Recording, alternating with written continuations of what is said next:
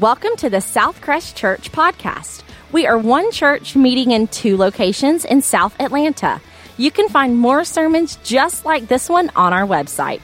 Visit us at southcrest.church. Today's sermon comes from our Roots series, where we explore the parable of the soil and learn what it means to have healthy, Christ like soil in our lives. Now, let's hear a word from God today.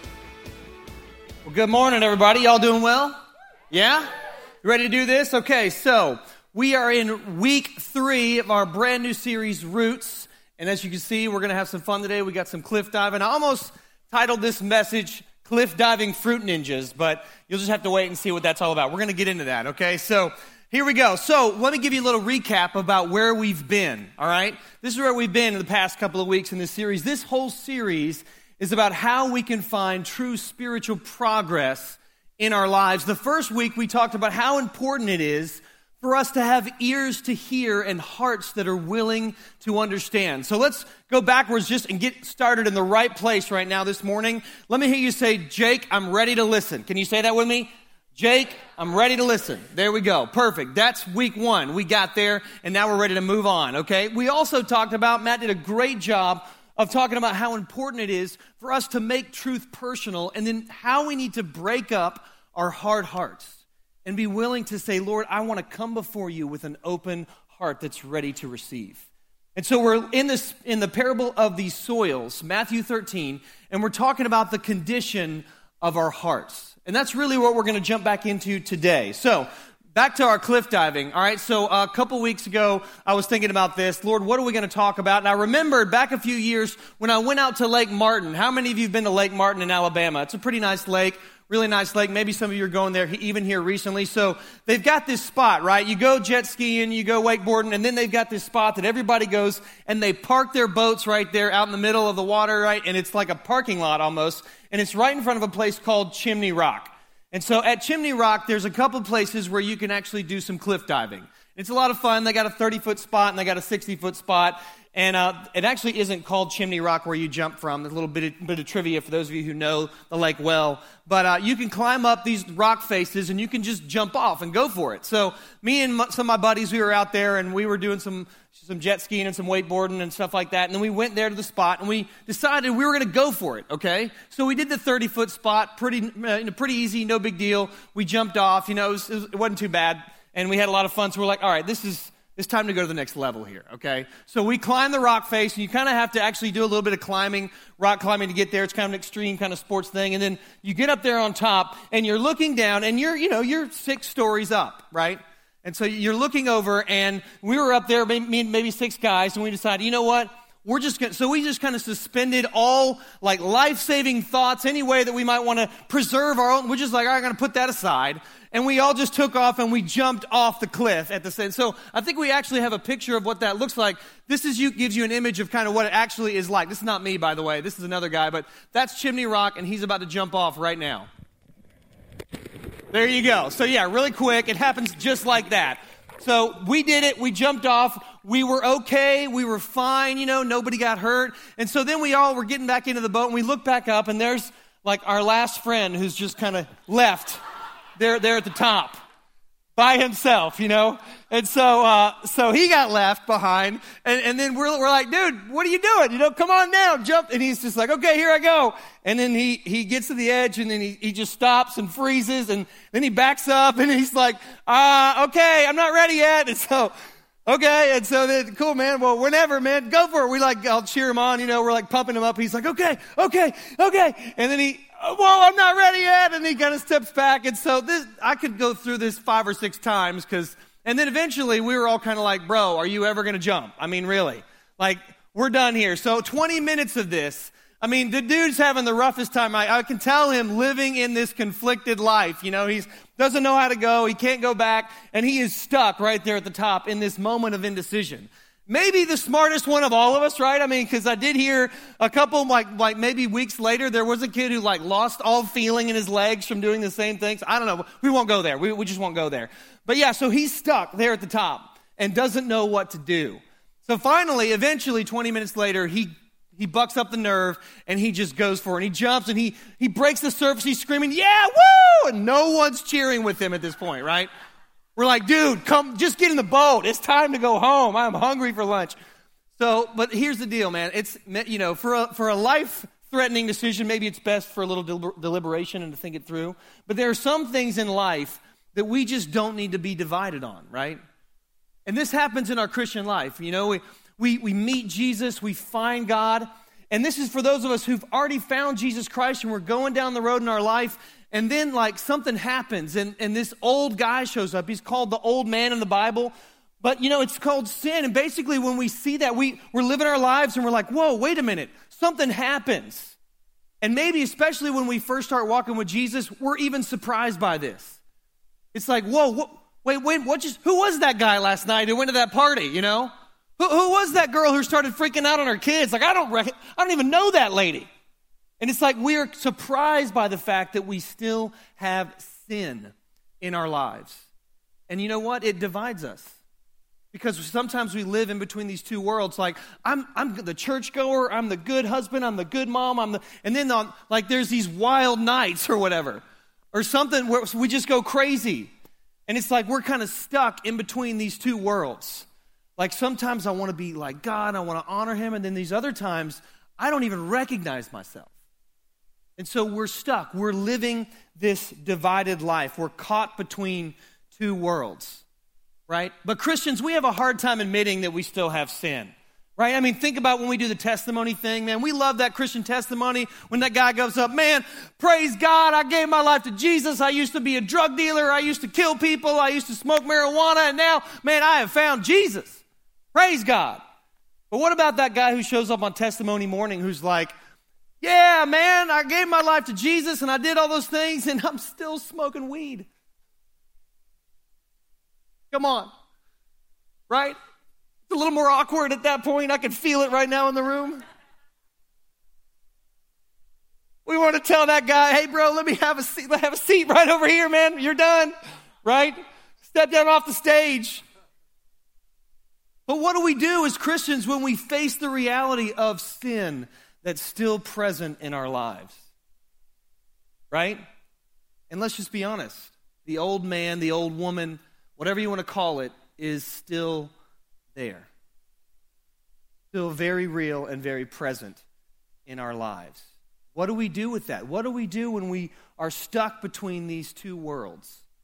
This life where we know we want to follow God, we can't go back, but there's still this sin nature at work within us. How do we deal with that? Well, we're going to talk about that. And sometimes it shows up in the various roles of our life, these things that we do, right? Like, I'm going to be this awesome mom, or I'm going to be this incredible dad, or I'm going to be the best student. I'm going to be the best church pew sitter out there. I am going to be the best switch leader. I am going to be the best businessman, the best biker, the best runner. You guys don't even know about my physique, okay? I'm the best. I'm going to post it on Facebook, right? I am going to be the best. And all these things are good things. All these things are incredible things. As a matter of fact, God wants us to reveal the kingdom through all those different areas of our life. But you see, what happens is that even these very good things, when we start to find our value and our life from any one of these things instead of Jesus Christ, we start living divided. You hear me? We start living divided. Not that any of these things are bad in and of themselves. It's just when we try and find our life, our source of existence from any one of these areas apart from Christ, start to live divided. So, what we need is not better time management, right? It's not that I need to do more of this or less of this. It's not that I need to cut all these things out of my life. It's not that I need to stop being a mom or stop being a runner or stop any of those things. It's that I have got to deal with my own divided heart. That's what we're going to be talking about this morning. So let's pray and we'll get into it. Father, we love you. We ask you, Lord, to be with us, to lead us by your truth. Lord, help us to have ears to hear, God. Help us to understand and to know what you're calling us to do and how to deal with our own divided heart. We pray in Jesus' name. Is my mic working all right? I feel like it's kind of going in and out. Y'all good? Okay, so Matthew chapter 13. We're in uh, verse 1, and this is where we've been for the past couple of weeks. I'm going to read through this parable again. It's a great parable. I mean, this is like one of the, probably one of the most prominent parables that Jesus taught from. Maybe you've heard it before, but it's really, really, really good. And we're going to be in uh, chapter 13, verse 1. So you can read along if you like on the screens.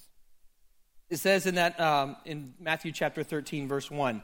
That same day, Jesus went out of the house and sat by the lake. There's a lake again. Such large crowds gathered around him that he got into a boat and sat in it, while all the people stood on the shore. And then he told them many things in parables, saying, A farmer went out to sow his seed. As he was scattering the seed, some fell along the path, and the birds came and ate it up. Some fell on rocky places where it did not have much soil. It sprang up quickly because the soil was shallow, but when the sun came up, the plants were scorched and they withered because they had no root. Other seed fell among thorns, which grew up and choked the plants. Still, other seeds fell on good soil where it produced a crop, a hundred, sixty, or thirty times what was sown. Whoever has ears, let them hear. And then we're going to jump on down to verse 22, which explains the section of the parable that we're going to be in today. And it says in verse 22 the seed falling among the thorns refers to someone who hears the word, but the worries of this life and the deceitfulness of wealth choke the word, making it unfruitful. So, by way of quick recap, the first two soils that we've been talking about, the ones that we talked about last week and the week before, here's the thing about them. They just didn't know how to hear, right? They just didn't understand. So they didn't really get it. But the soil that we're talking about today, this is the soil that has already taken root. The plant has already taken root in the soil and it started to grow. And that plant is our life in Christ. And our heart, the importance of our heart and the soil of our heart is what we're going to be talking about today. And so, what do you see about this plant? Well, this plant, this soil, is good church going folks, right? These are them people, they're in the pews every single week, they're going to church. It's good Christian folks. This is you, this is me, this is all of us. We've seen Jesus and how amazing and how wonderful he is. We've tasted of the heavenly blessing. We can't go back right? We're here, we're in Christ, we know his glorious riches. We can't go back to that previous life. And yet, there's something about the way that we're living that keeps us from going forward. And we're stuck. We're stuck in the middle. Can't go back, can't go forward. We are divided. Why? Because these people, even though they know Jesus, they're also controlled by the things of the world. What does it say about this soil? The second soil was full of plants that were actually controlled by the things of this world. In this group, these people's lives are committed to Christ, but Christ shares control with other things. And so there's this division between sharing control with Christ and other things of this life. There's a division. They worship God, they worship Jesus Christ, and they worship other things. And that's what we see here, right? As a result, what happens is their Christian life is choked.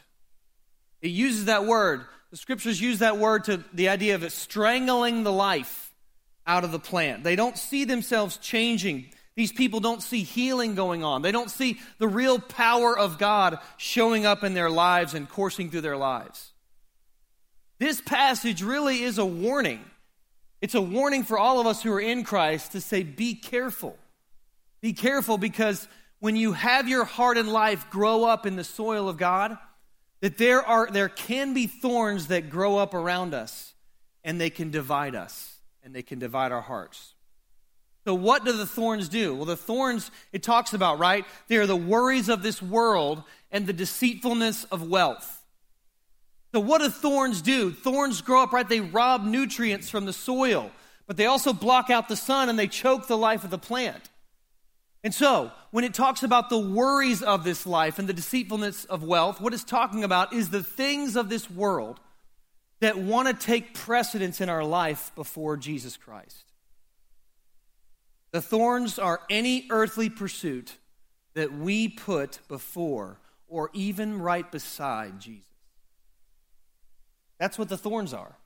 Any earthly pursuit that we put before or even beside Jesus Christ. And so here's the question that I want to ask you this morning Am I living my life to Christ alone? Or am I dividing my life between Christ and other things? Am I giving my life to Christ alone? Or am I dividing my life between Christ and other things? The worries of life. That's what the passage references that phrase, worries of life. So, how can you tell if you're living a life divided? Well, think about these things that we talked about earlier. Think about your job. Think about the success that you accomplish in your job, right? Or maybe the lack of success. Think about when things start to go poorly in these different areas of your life. You don't get to be the runner that you want to be. You don't get to have the body that you want to have. You don't get to be the employee that you want to be. You don't, you're not being the businessman that you want to be. Okay? Well, so when things start to get tough and the worries of this life begin to show up, are you depressed? Does it wreck you? Are you overly angry? Are you stressed? Are you worried? That's what the passage talks about. So, those things that worry us, that consistently plague our minds, if that's true of us, then we need to be asking the question what is it I am not getting from this thing? What am I expecting this thing to give me that it's not giving me? Why am I so worried? Right? Because that's what the thorns do. They rob the nutrients from the soil. So our life is designed to be in Christ. And so when we're not getting something from some other thing, then that might be telling us that we have actually placed that thing above Christ in our lives. And that's the danger. That's the danger of the thorns is it wants to rob the life that we're that Christ is only designed to receive from us in our life. So, that's if you're failing. But what about if things are going well in your life? What about if, if your business is booming? What about if you're making lots of money? What about if you're like winning and your kids' sports are like they're going all the way to Division One or you know they're going to the championship? Or what, about if you're succeeding? Well, you need to ask yourself the question: Do you find yourself working harder and harder and stretching more and more, but enjoying it less? Right? I mean, is is the travel schedule that your kids is it just wearing you out? Is the success that you're seeing at work, is it continually satisfying and enjoying? Or are you, just, are you realizing that you're actually enjoying it less and less and less? And the more you work, the more you feel like it doesn't have life or joy anymore. It's an important question for all of us to ask because what we're doing is we're examining the soil of our hearts. We're saying, Are there thorns growing up around me? Am I living in this divided life? What makes you feel most significant in your life? What is it that gives you the significance of your life?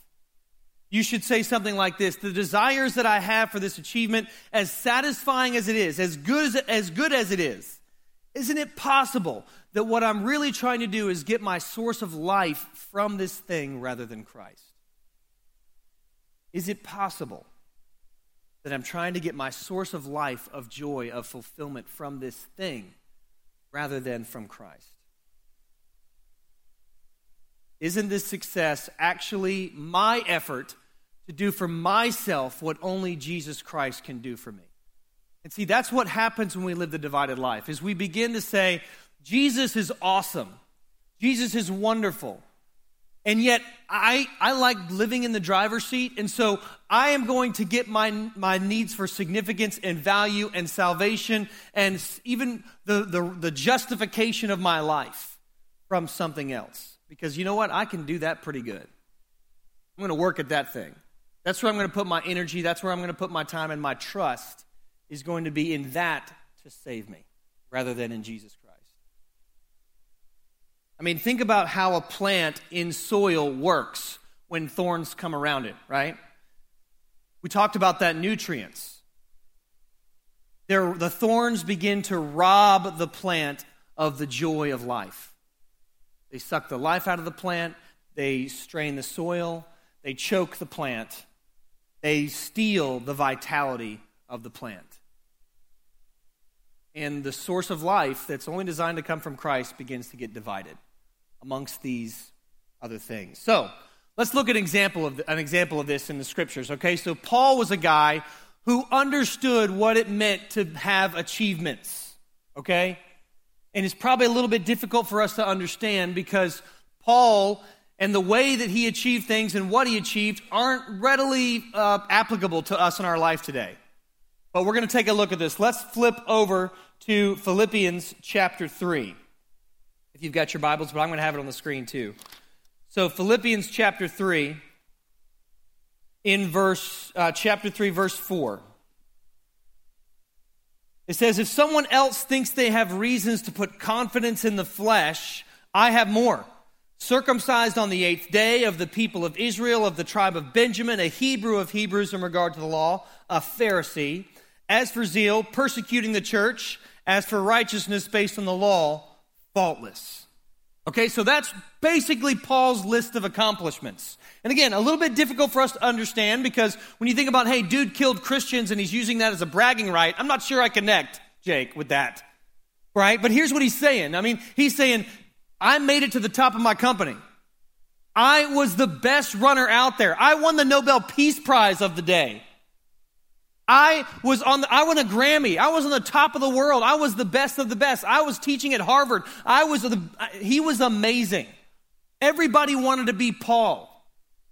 That's what he's saying. This list, my list of accomplishments, it supersedes anything probably most people could even hope to achieve in their life. What does he say in the next verse? He says, But, it's a big but. Whatever were gains to me, I now consider loss for the sake of Christ. What is more, I consider everything a loss because of the surpassing worth of knowing Christ Jesus my Lord, for whose sake I have lost all things. I consider them garbage. I may gain Christ, found in him, not having a righteousness of my own that comes from the law, but that which is through faith in Christ, the righteousness that comes from God on the basis of faith. So Paul is saying, look at my pedigree. Look at my family background. Look at my career accomplishments. Look at my intellectual accomplishments, but I count them all as loss. What he's saying is these things used to be my righteousness, right? We use that term justification. This is my reason for living. This is what justifies me to be able to be on the earth. Like, why am I here? Why do I exist? It's because I do these things. I provide these things for the world. These were my honor. These were my glory. These were my dignity. These were me. This is the way that I show the world who I am. But he says, whatever gains I had, I now consider loss. Next to the surpassing worth of knowing Christ Jesus, my Lord. Has something besides Jesus Christ taken over as the surpassing worth of your life? So, I want to do something this morning. You guys are getting nervous, aren't you? so, the divided life, what does it do? It keeps us from being fruitful, right? Keeps us from being fruitful. Don't smile too much. Seriously, though, think about it. We are designed to live whole. All these things are good things in our life. They're all good things. But when we get our source of life from anything else but Jesus Christ, you know what it does? It divides us.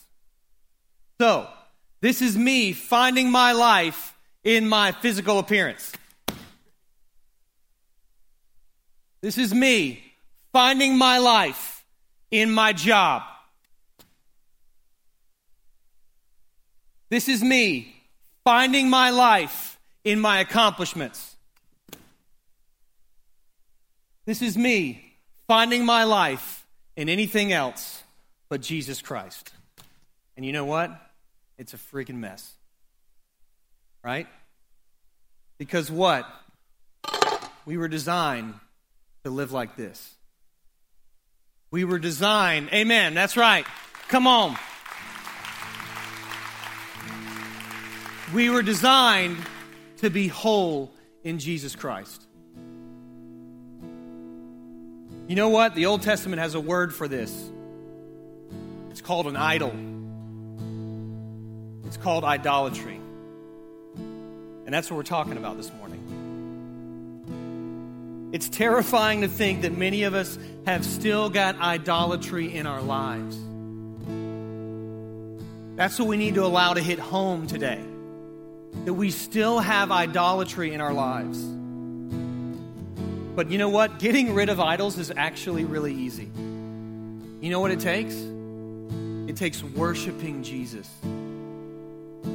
Not just, Jesus, thanks for setting me on the right path. Hey, Jesus, thanks for winding me up and then spinning me out so that I can go be successful on my own. It's just not just to say, Jesus, thank you so much for giving me this life. I'm going to soldier on. Jesus didn't want to stop and then let us go off on our, on, by ourselves on our own. He wants to walk every single day with us, arm in arm. That's what He wants to do.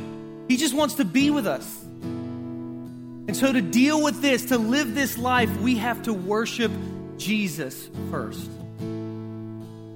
Listen to this proverb Proverbs 2 My son, if you accept my words and store up my commands within you, turning your ear to wisdom and applying your heart to understanding, if you call out for insight and cry aloud for understanding, and if you look for it as for silver and search for it as for hidden treasure, then you will understand the fear of the Lord and find the knowledge of God.